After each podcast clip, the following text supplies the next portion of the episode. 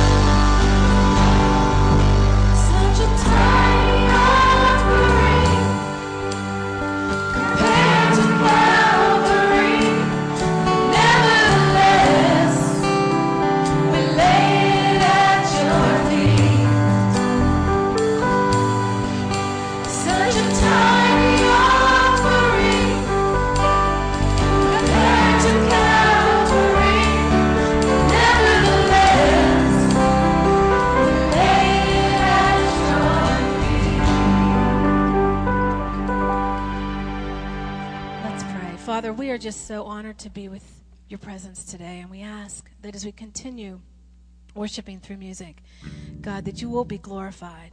We know that you are here with us, but we pray that you will put a new song in our hearts each and every day to worship you, knowing that you are God and that you are with us. You know that we don't deserve it, Lord God, but you still died for each one of us so that we could spend time forever in eternity with you. God, as we continue worshiping, knowing how much you love us, we pray that you will will just touch our hearts this morning. We ask this in your name. Amen. You can be seated, please, as we continue.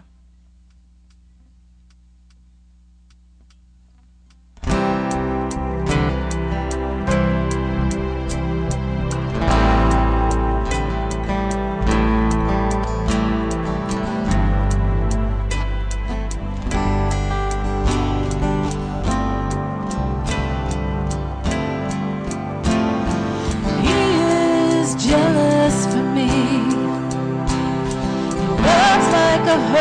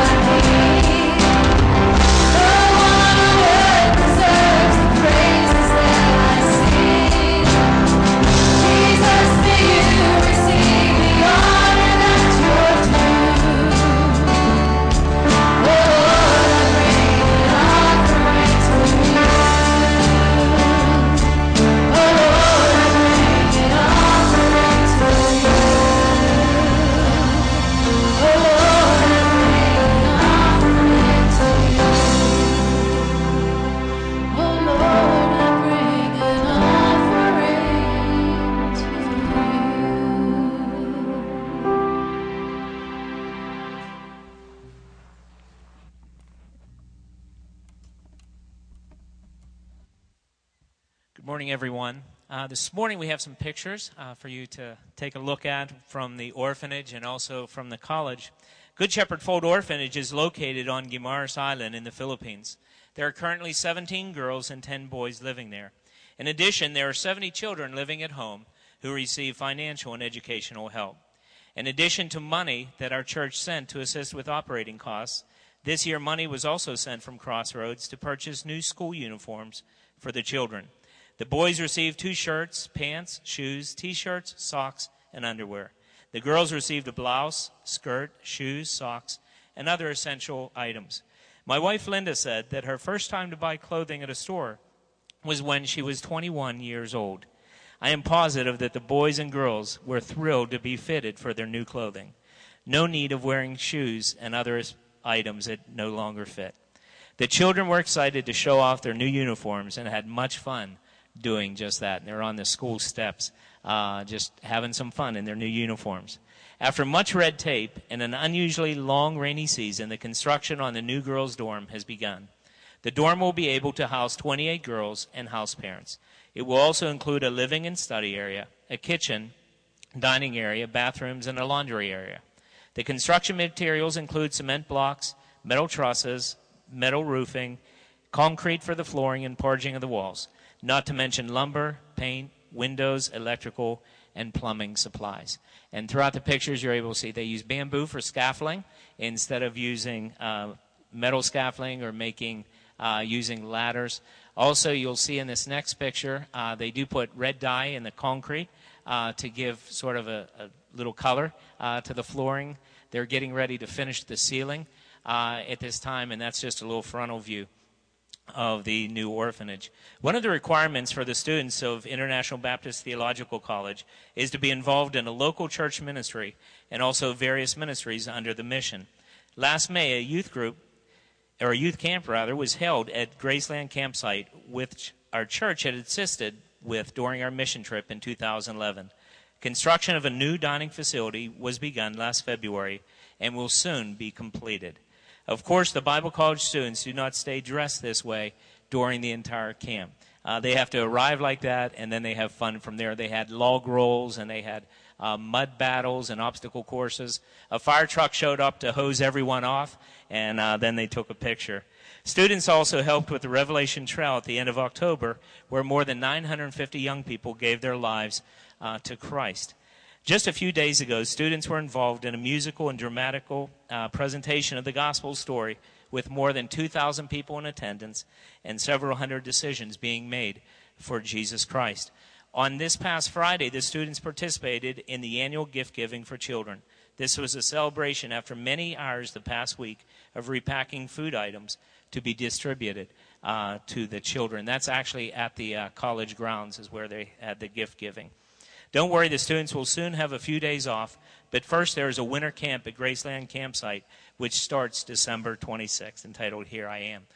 Edwin Vigo is a former student of the college, and he's, concerned, he's currently pastoring in Tel Aviv, Israel, and to reach out to the many Filipino contract workers uh, who are there. Dave Aglasolis is another uh, former student, and he is actually in Macau, and he's reaching out to both Filipino contract workers and also those uh, in the area. He and uh, his wife Dory were both students uh, when I was there in the Philippines. Mario Bukong is a young man who is uh, grew up in a tribe in the Philippines. He went to the college and uh, he's now pastoring a church in Hong Kong. And his wife is leading a rescue center for women who have been trapped in abusive uh, work situations. A man by the name of Elmer Permites is working with uh, people living in mountain tribes, and he's also an integral part of students who are part of that ministry. One of the new requirements for the men at the Bible College is to travel with Elmer into that mountain village, uh, which happens to be a half day hike after a 10 hour bus ride. And it's just another training experience for the uh, young people so they're not just doing urban uh, ministry, but also rural ministries and what we'd like to consider extreme rural uh, ministry. Well, Good Shepherd Fold Orphanage and International Baptist Theological College would like to thank each of you for your practical uh, and eternal investments, and it actually and really is making a difference. Thank you. Thank you, Amen. Thank you, Al. Wow. This is what our birthday gift to Jesus offering is going toward over in the Philippines. Please reach uh, in the book rack right there in front of you somewhere and find one of our little black friendship folders. Whenever you find one, if you'll put your name on it and give it to a person sitting near you, we'll appreciate that this morning. It's uh, so good to see you today in the Lord's house. Um, our birthday gift to Jesus offering is moving along, and uh, you'll see here where we are today. Uh, we're a little bit over halfway. We have officially four more weeks uh, in order to reach the goal, but uh, if for some reason we don't, this will turn into the spring Christmas offering, and uh, we'll go from there. I think we can not only reach the goal, I think we can surpass it if everybody in our church will pray about their part. You know, I think if just half of the church does it, it's going to be a real struggle. But I think if everybody participates, you know, almost everybody has some sort of a job, uh, everybody participates. If, if you'll pray about your part, ask the Lord what He'd have you to do, and then give more to Christ this Christmas than any other person. And when we do this, uh, this these funds are invested in real people. We have uh, missionaries in all over the place, around the world, and uh, we are helping to support them. I call them our frontline soldiers. Uh, we're like the supply house back here. We keep, we p- keep pushing the supplies to the front. Other churches are just like us. We're the supply supply house. So Whenever you give your gifts, make sure you designate them Christmas so that we can keep it separate from our regular, from our regular offering. Also, uh, I noticed a lot of people in the first service took our Bible reading plan out there in the foyer. I want to enlist you to read the Bible through with the church this year. Uh, we have a great plan. You just put it in your Bible, it's a little booklet. And when you read your devotions for the day, you just check it off, put it back in the Bible. It's so simple to do. Uh, last night in our Saturday service, one of our ladies went out of the church and she said, Pastor, I just want you to know that last year I just finished up reading the Bible, and so she did it. Many people are doing it, and uh, it'll keep you on track. So please pick that up after the service. I think it'll be a real uh, blessing and encouragement to you. Uh, let's see. We have Leah Boer visiting us today, all the way from Australia. Where is Leah? Is she in the service? She's in the foyer. What's she doing in the foyer? Well, Leah, if you're out in the foyer, I'm talking to you on the monitors. God bless you. Let's uh, let's welcome Leah back in the church. Yeah, all the way. She gets the prize for coming the longest distance to enjoy the service in the foyer. All right, let's, let's, let's stand together, please, and uh, receive our morning offering.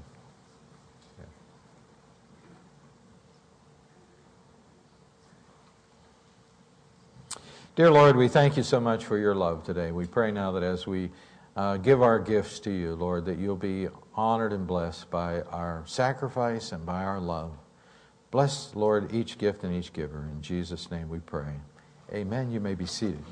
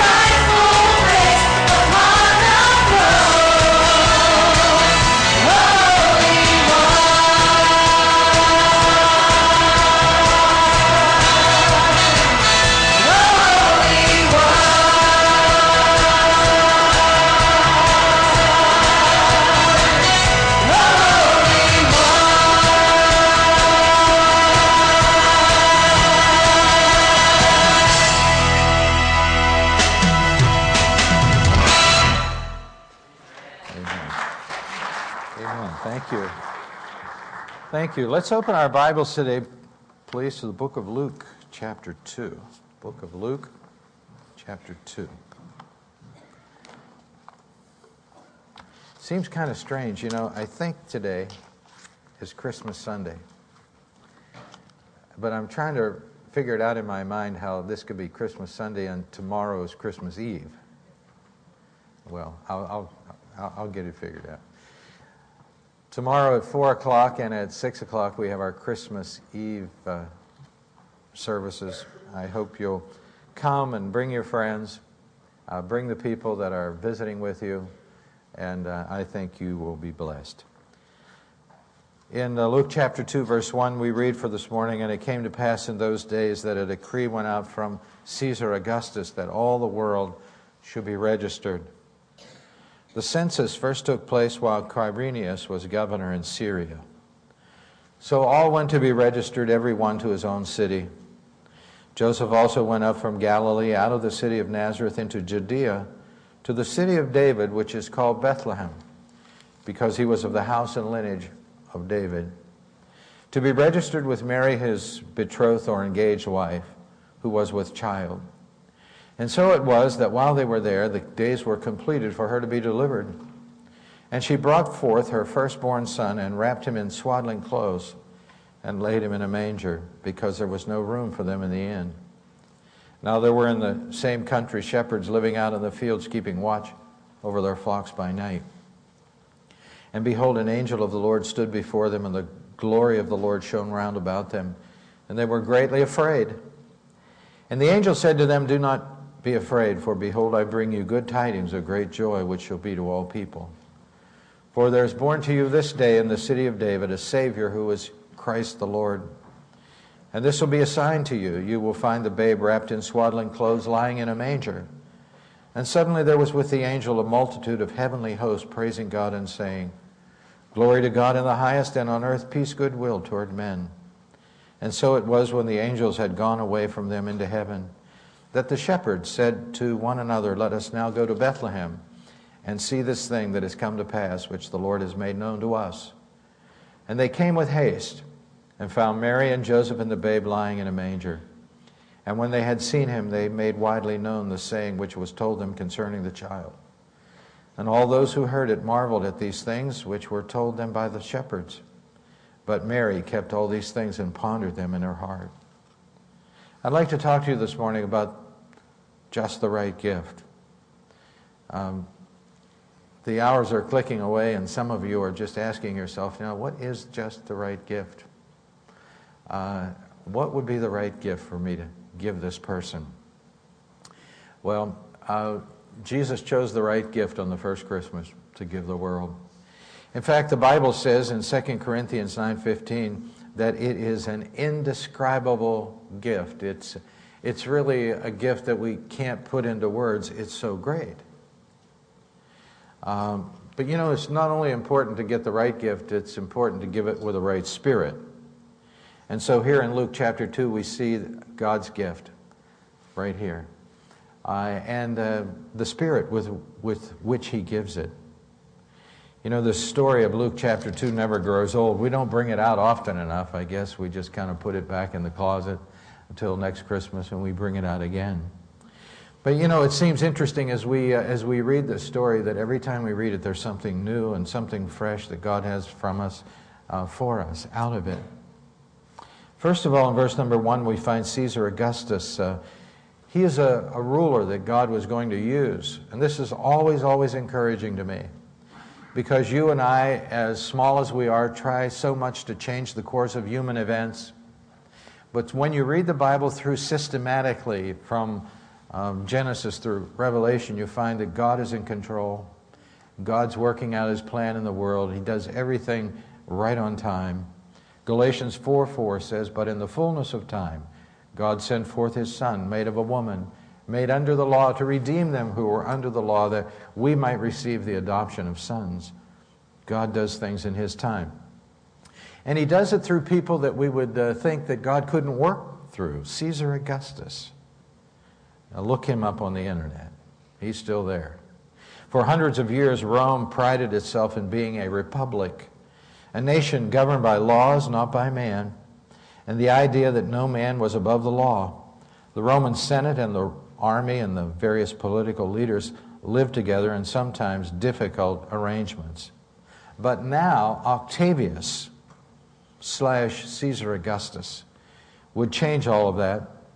In 27 BC, the, he arranged for the Roman Senate to give him a new title. And that title was Augustus, which means exalted or sacred.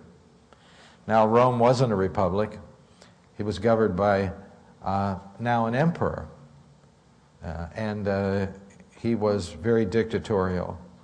The first emperor of Rome was Caesar Augustus. Under his leadership, a few good things did happen, though. One of which was called the Roman peace. And if you look in history, you'll find uh, this term, Pax Romana, which means the peace of Rome. And that means there was a relative peace over all the earth so that the gospel could be spread uh, among the then known world of the Roman Empire uh, without the disciples dodging bullets to do it.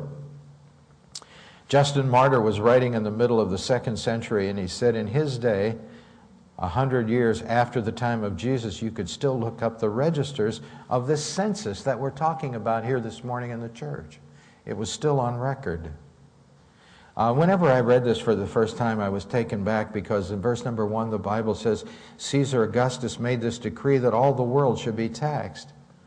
Now, all the world means all the Roman Empire part of the world. That's what it means, not literally all the world. Uh, Caesar Augustus was in charge of a lot of the world, and that's the world that he wanted to tax. Uh, this census was uh, to take people back to their place of origin. And I was reading, that was always strange to me, you know, because in our society, when people come to take the census, they come to our house, they send us something in the mail, we're to send it back. And uh, that would be a, certainly a more logical way to do it, but, but uh, they said that Caesar Augustus was kind of like throwing the Jews a bone, telling them to go back to their homeland. And in the course of this, as, as much as they hated giving taxes to the Roman government, uh, they would still get to have a family reunion. And so they, they took a little bit of the pain out of the whole situation. Verse number seven says, And she brought forth her firstborn son. The word firstborn there is interesting because it denotes other children. Mary and Joseph did have other children after Jesus. Those names of those children are given to us in Matthew chapter 13, verse 56, or 55 and 56. But the Bible does say that they never came together as husband and wife in a physical union until after Jesus um, was born, and that's in Matthew chapter 1, verse 25. The Bible says here that they found this baby in uh, swaddling clothes. Uh, the newer translations read strips of cloth. And uh, in many of the scenes today, you see that there is this little manger scene, and there is this little uh, feeding trough. Justin Martyr, again, we rely upon him, says that Jesus was born in a cave. And uh, when Joanne and I and some of the people of the church visited Israel, they took us out uh, to, uh, to Bethlehem and they showed us the fields where these, these lambs were being raised for temple sacrifices. And they took us to this cave, and we went in this cave, and it was, I don't remember exactly how tall it was, but you could get in there. And it was a place where you could get away from the elements. Justin Martyr said that Jesus was born in a cave. Queen Helena built a church over that cave in 325 AD, and Jerome lived in that church for about 30 years, translating the Bible into Latin out of Greek and Hebrew. If you were to travel to Bethlehem today, they would take you to the Church of the Nativity and you would go down uh, inside to the bottom of this cave and they would actually show you a spot on the ground and they would say listen this is we believe the spot where jesus was born. Well on this day jesus gave the world uh, a gift. And it was a gift to the shepherds first verse number 8 look at it. Now there were in the same country shepherds living out in the fields keeping watch over their flocks by night These fields around Jerusalem were very good for raising sheep. Josephus, the Jewish historian, said, and this has always amazed me, that uh, during the time of the sacrifices in the temple, they would sacrifice about 250,000 lambs. Uh, try to figure that out in your mind 250,000 lambs. Uh, raising lambs was a big business. It really was. It was very lucrative. There were lambs all over the fields of Bethlehem for the temple sacrifices. But you know, the people working in that industry paid a price. Their job was all that consumed them. Have you ever heard of somebody who was married to their job? I'm sure you have. They were married to their job. Uh, in fact, they didn't have time to go to church and go through all the religious uh, things of, the, of that particular time. And they were looked down upon, of course, by the religious community. And they were actually irreligious. They didn't have much of a religion at all. They were social outcasts. Uh, they had this problem, though, that whenever they moved with the sheep from place to place, their motto was, What is thine is now mine. And when the shepherds came through, people would say, Listen, nail down the things you want because it could disappear very quickly. They were looked upon as social outcasts and they couldn't, uh, they couldn't even uh, testify in a court of law because they were considered unreliable. But it was to these people that, uh, that the angels gave the first announcement of the birth of Christ. They said that the Messiah was going to be born in the city of David. That's Bethlehem. That's where King David was, was born. For unto you is born this day in the city of David a Savior. Boy, they needed a Savior. They needed a friend. That is Christ the Lord. The word Christ is the Greek equivalent to the Hebrew word Messiah, and both of them mean exactly the same thing. They mean anointed. The Messiah was known as the anointed one of God. God anointed him for the ministry to save the world. And when Jesus went to preach in the synagogue, remember in um, Luke chapter 4, he opened the scriptures and he said this The Spirit of the Lord God is upon me because he's anointed me to preach the gospel to the poor. He sent me to heal the brokenhearted, to proclaim liberty to the captives and the recovery of the sight to the blind, to set at liberty those who are oppressed. That was the mission of Jesus when he came to preach the gospel to the poor. Now, I don't think that the shepherds had much money. I don't think that was a high paying job. But he came, first of all, to the shepherds. They were poor. They did need a friend and a Savior. This was their gift on Christmas. Why did Jesus do this? We believe that he did it for this reason uh, to show the world that everybody was important with God. These people were overlooked, they were shunned, they were looked down upon, they couldn't interact with normal society, and the Lord sent an angel, angelic force to tell them where Jesus was going to be born. Um, that's God's message that he cares about everybody.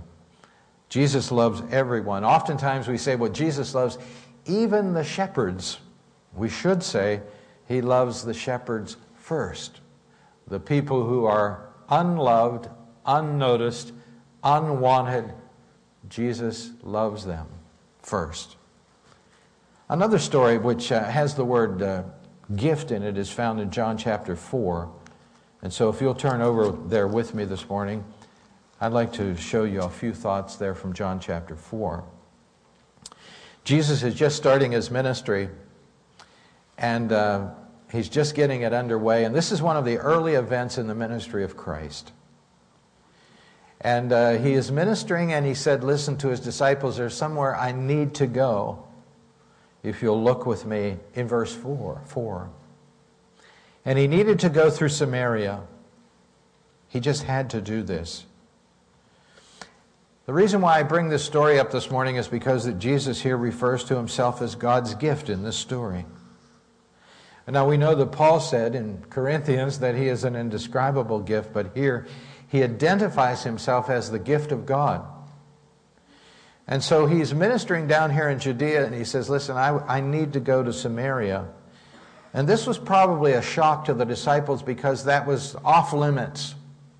They didn't go there, they didn't want to get near that place uh, because, again, there were people up there that were social outcasts. Verse 5 So he came to a city of Samaria, which is called Sychar, near the plot of ground that Jacob gave to his son Joseph. Now Jacob's well was there, and Jesus, therefore, being wearied from his journey, sat beside the well. It was about the sixth hour. When Jesus assumed human nature, he, uh, he assumed a lot of the weaknesses that you and I have in our life. He got tired when he worked hard. He was hungry. He was burdened with the burdens of life. He uh, experienced a lot of the things that you and I experience. And so he's traveling up here to Samaria and he got tired. And so the, the logical place to stop, of course, was at the well. And uh, it was a good thing because uh, something was going to happen there at the well. We call it a divine appointment. A divine appointment is when God uses you to intersect with someone else, and then God shows up. A God arranged thing. Something that you walk away, with, away from and you say, How did that ever happen? How did that ever happen? And you know the answer.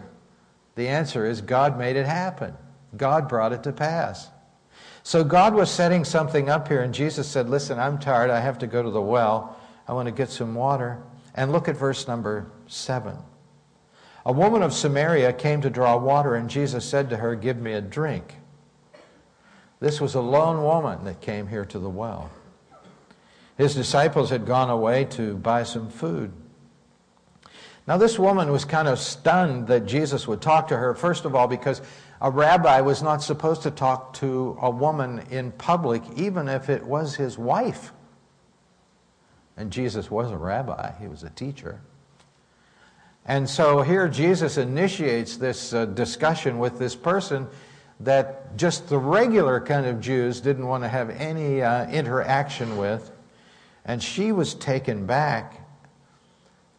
She said, How is it that you, being a Jew, ask drink of me, a Samaritan woman, for the Jews have no dealings with the Samaritans. In effect, what she was saying is, We are off limits. Jews don't come through here. This is a strange situation. Why are you talking to me? But uh, Jesus was creating here a divine appointment. Uh, God needed to talk to her. And uh, this thing began to under, unfold.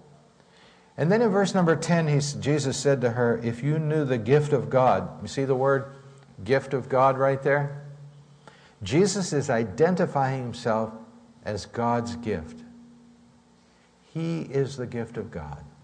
If you knew the gift of God and who it is who says to you, Give me a drink, you would have asked him and he would have given you living water.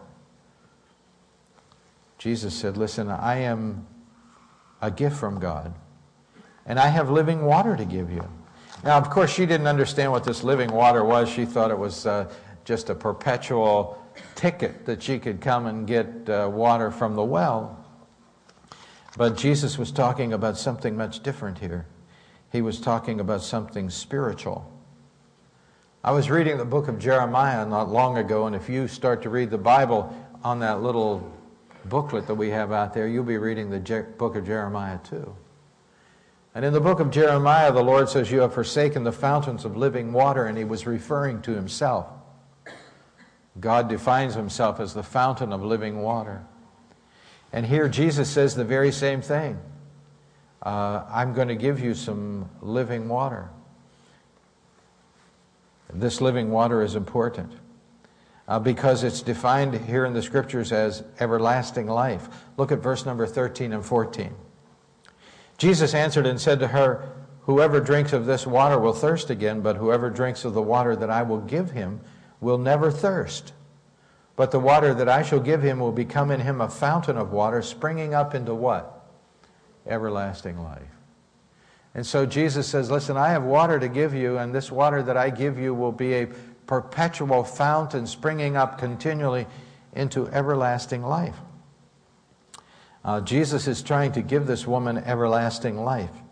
That is the very reason that Jesus came to earth to give everyone the gift, the gift of everlasting life. John 10 10. The thief comes to kill, to destroy, but I am come that you might have life and that you might have it more abundantly. So he wants to give this woman uh, everlasting life. Now, this woman is a woman who's had a hard life, and some of you know the story. Um, Jesus says, What about your husband? And that opened the past up for her. Uh, she had had numerous husbands. And the person that she was living in, with at this particular time was not her husband. And so Jesus unfolded all of this upon her. And she was amazed and she said, Listen, when the Messiah comes, he's going to tell us things like this. He's going to tell us all things. Uh, she came to the well alone, and the, the reasoning is, is because probably nobody wanted to come with her. She was looked down upon as a person who had a lot of problems in her life. And that's often the way people look at people that have a lot of problems. They kind of try to stay away from them. They don't know how to react to them. And uh, there are different ways that people can have lots of problems. They can themselves be the problem, or they could have the problems heaped upon themselves by other people. I've met a lot of people in my ministry that they've just had some bad times. And they weren't necessarily the problem, they just had the problem heaped on them. They, just, they were just given the problem to deal with. We don't know what this woman's background was, but we do know this that she came to the well alone. Usually, back in that time, there would be like an entourage of women. They would come together and it would be like a social event, like going to the mall or something like that. That was their edition of that. She came alone. Uh, Jesus had something for her. Well, uh, Jesus gives her this great message. She is so excited. She goes into town and she begins to tell everybody, listen, I think I've found the Messiah. And through her testimony, many people come to Christ. When the, the disciples came back here to Jesus, uh, they said, Listen, it's time for you to have some food. Look over to verse 34. My food is to do the will of him who sent me and to finish his work. Jesus said, You know, I'm not hungry right now. In fact, this was almost a pattern in the life of Jesus. His family was worried about him before because he wasn't eating his meals right because he was so involved in his work. I could certainly see how a person who has a spiritual influence can become immersed in the work of God. Look at verse 35. Do you not say that there are still four months and then comes the harvest? Behold, I say to you, lift up your eyes and look at the fields, for they are already white for harvest. Now, he gives them a lesson here that, that they are supposed to learn. They are supposed to follow his example. And so here's Jesus. He's, he's ministering, and all of a sudden he says, Listen, I have to go to Samaria. Samaria, there's somebody there who needs me. Now let's translate this today into everyday life.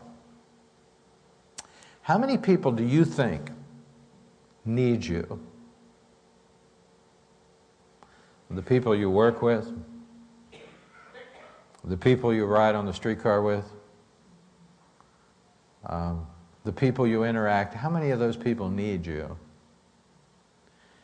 But you know, some, so many times it's hard for us to really relate to them because, because our life is so busy and we have so many things to do and we, have, we, we can't stop because we might get involved in a conversation and it goes on and on.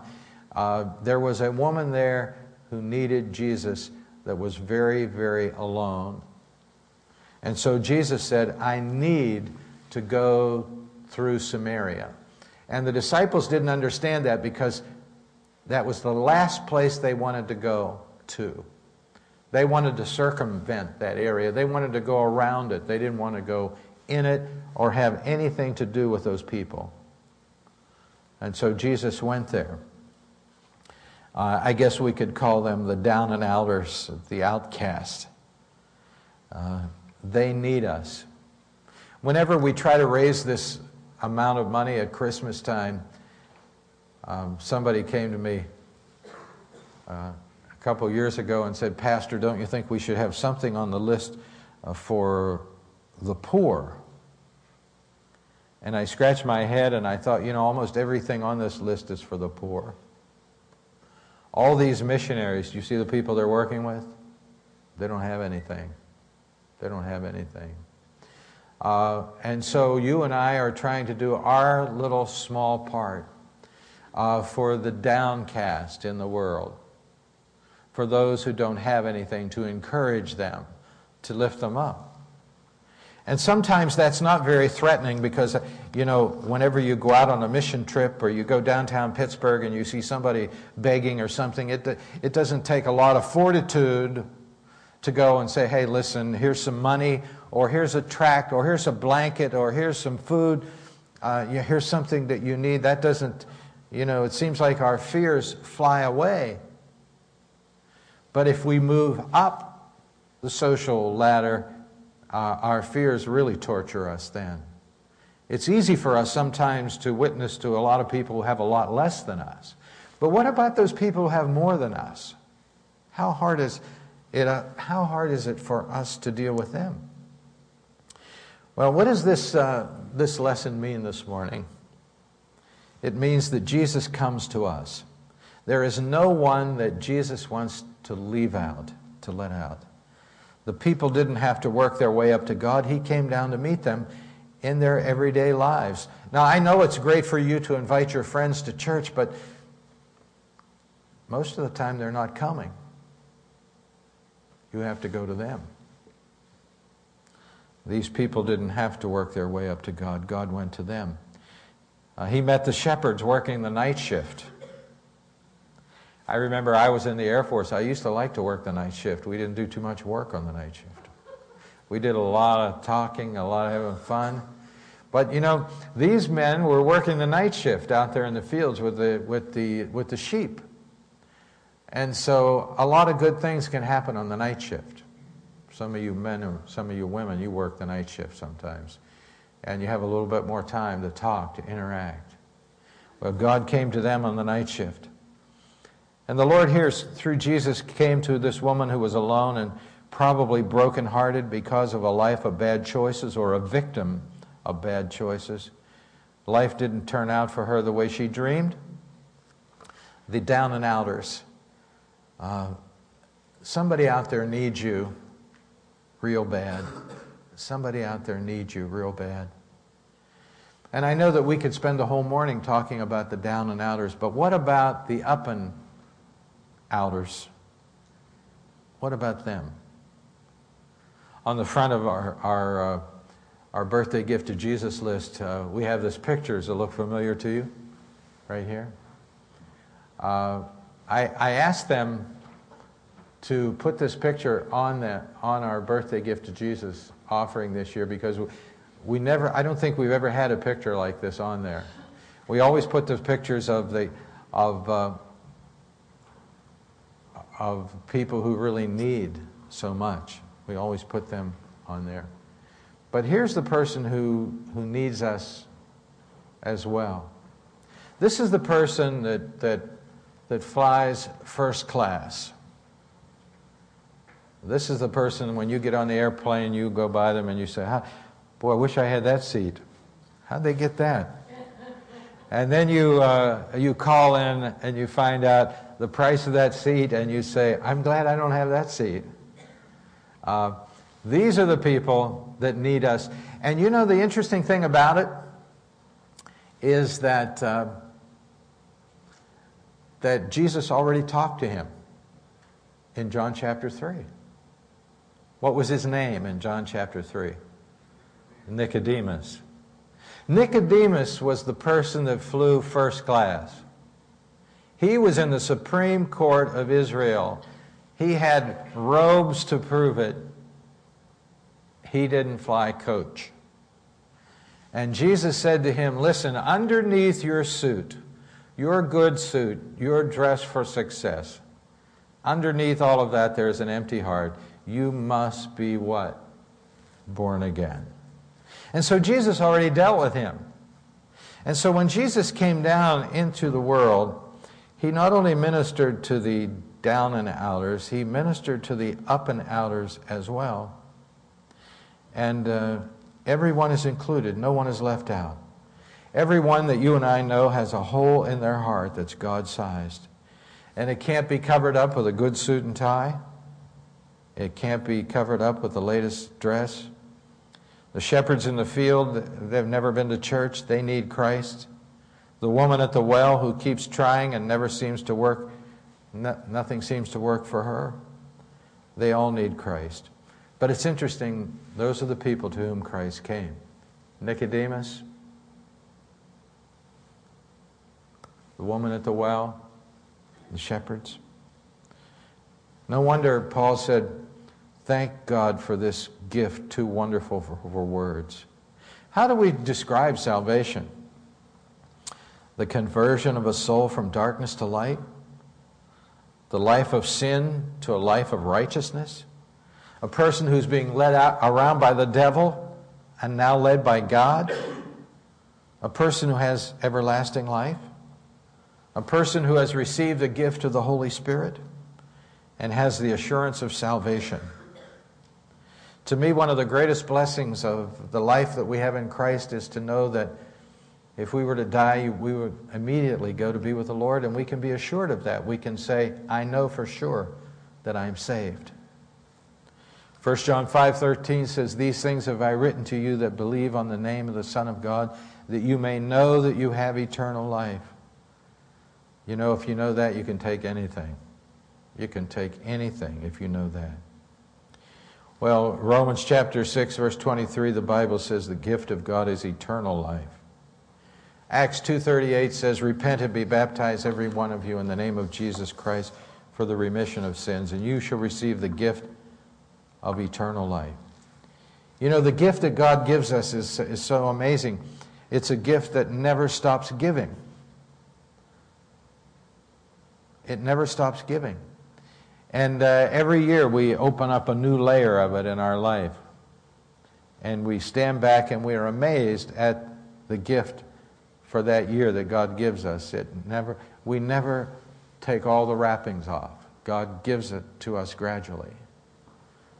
Uh, this spring that springs up into everlasting life, it never runs dry. You know, we have many people in our church that have been saved 50 years, 60 years, some of them. And you know what? The spring is still bubbling up. Even though the outward man is perishing, the inner man is being renewed day by day. This gift never, ever wears out or runs out. You know, we need to see the world today through God's eyes.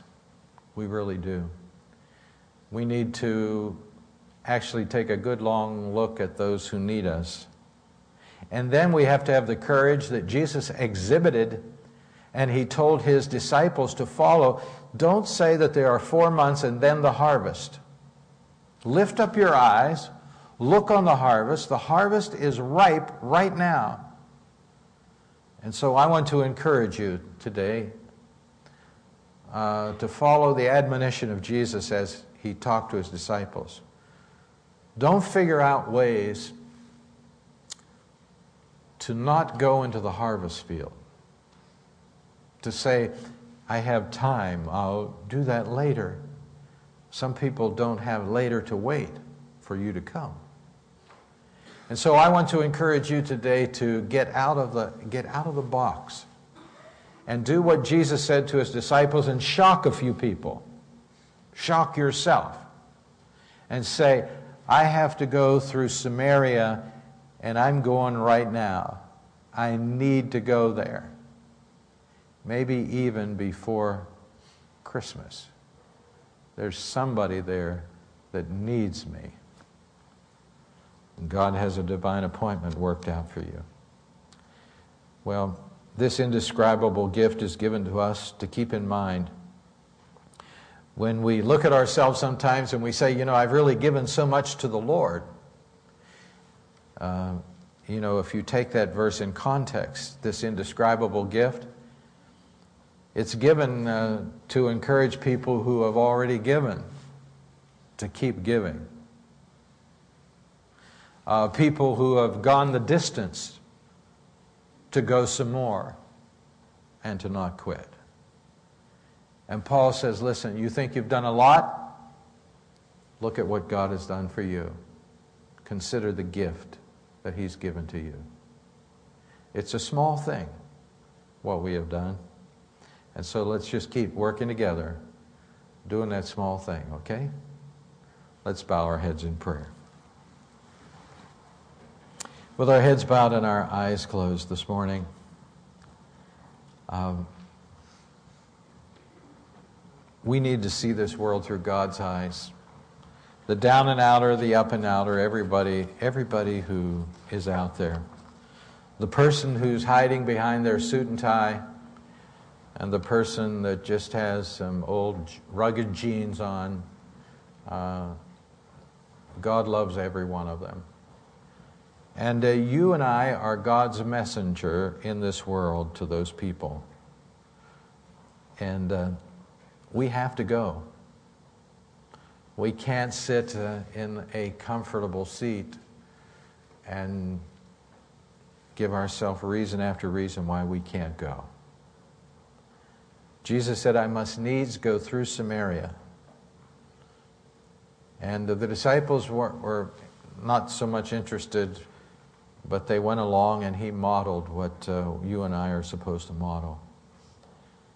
And uh, he said, Listen, I know your life has been hard, uh, but uh, I want to give you the gift of eternal life. And I want this spring to be springing up in your life for the rest of your life. Dear Lord, I, I pray today for those in our church that have never experienced this spring of living water. I pray that even this day that they will open their heart to you and allow you to, to just let this spring begin to flow in their life. Give them the gift of eternal life. I pray, Lord, for those of us who uh, are always inclined uh, to become comfortable in our faith. I pray that you'll help us to get out of the box, help us to go to the person who needs us most, and uh, surprise ourselves uh, when you set up those divine appointments for us out there uh, in your timing. I pray that you'll move in our church today, and Lord, because of this, we pray that you will help us to be better servants for, for your work. In Jesus' name we pray. Amen. Let's stand together as we sing our invitation song this morning. And as we sing the first verse of this song, I want to encourage you, if you'd like to come and pray, to do that today. Maybe you have a burden on your heart, just come and meet the Lord as we sing.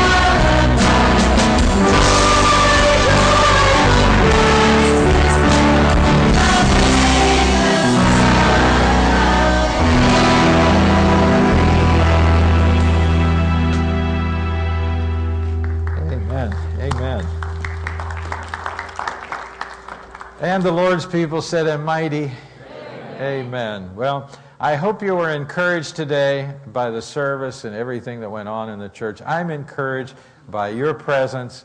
It's so great to have you as a part of our congregation this morning. Uh, tomorrow is Christmas Eve, isn't it? Bear with my confusion, okay? Four o'clock or six, bring your friends, and uh, we'll see you there. God bless you. Turn around and make a few people happy in the church, okay? God bless you.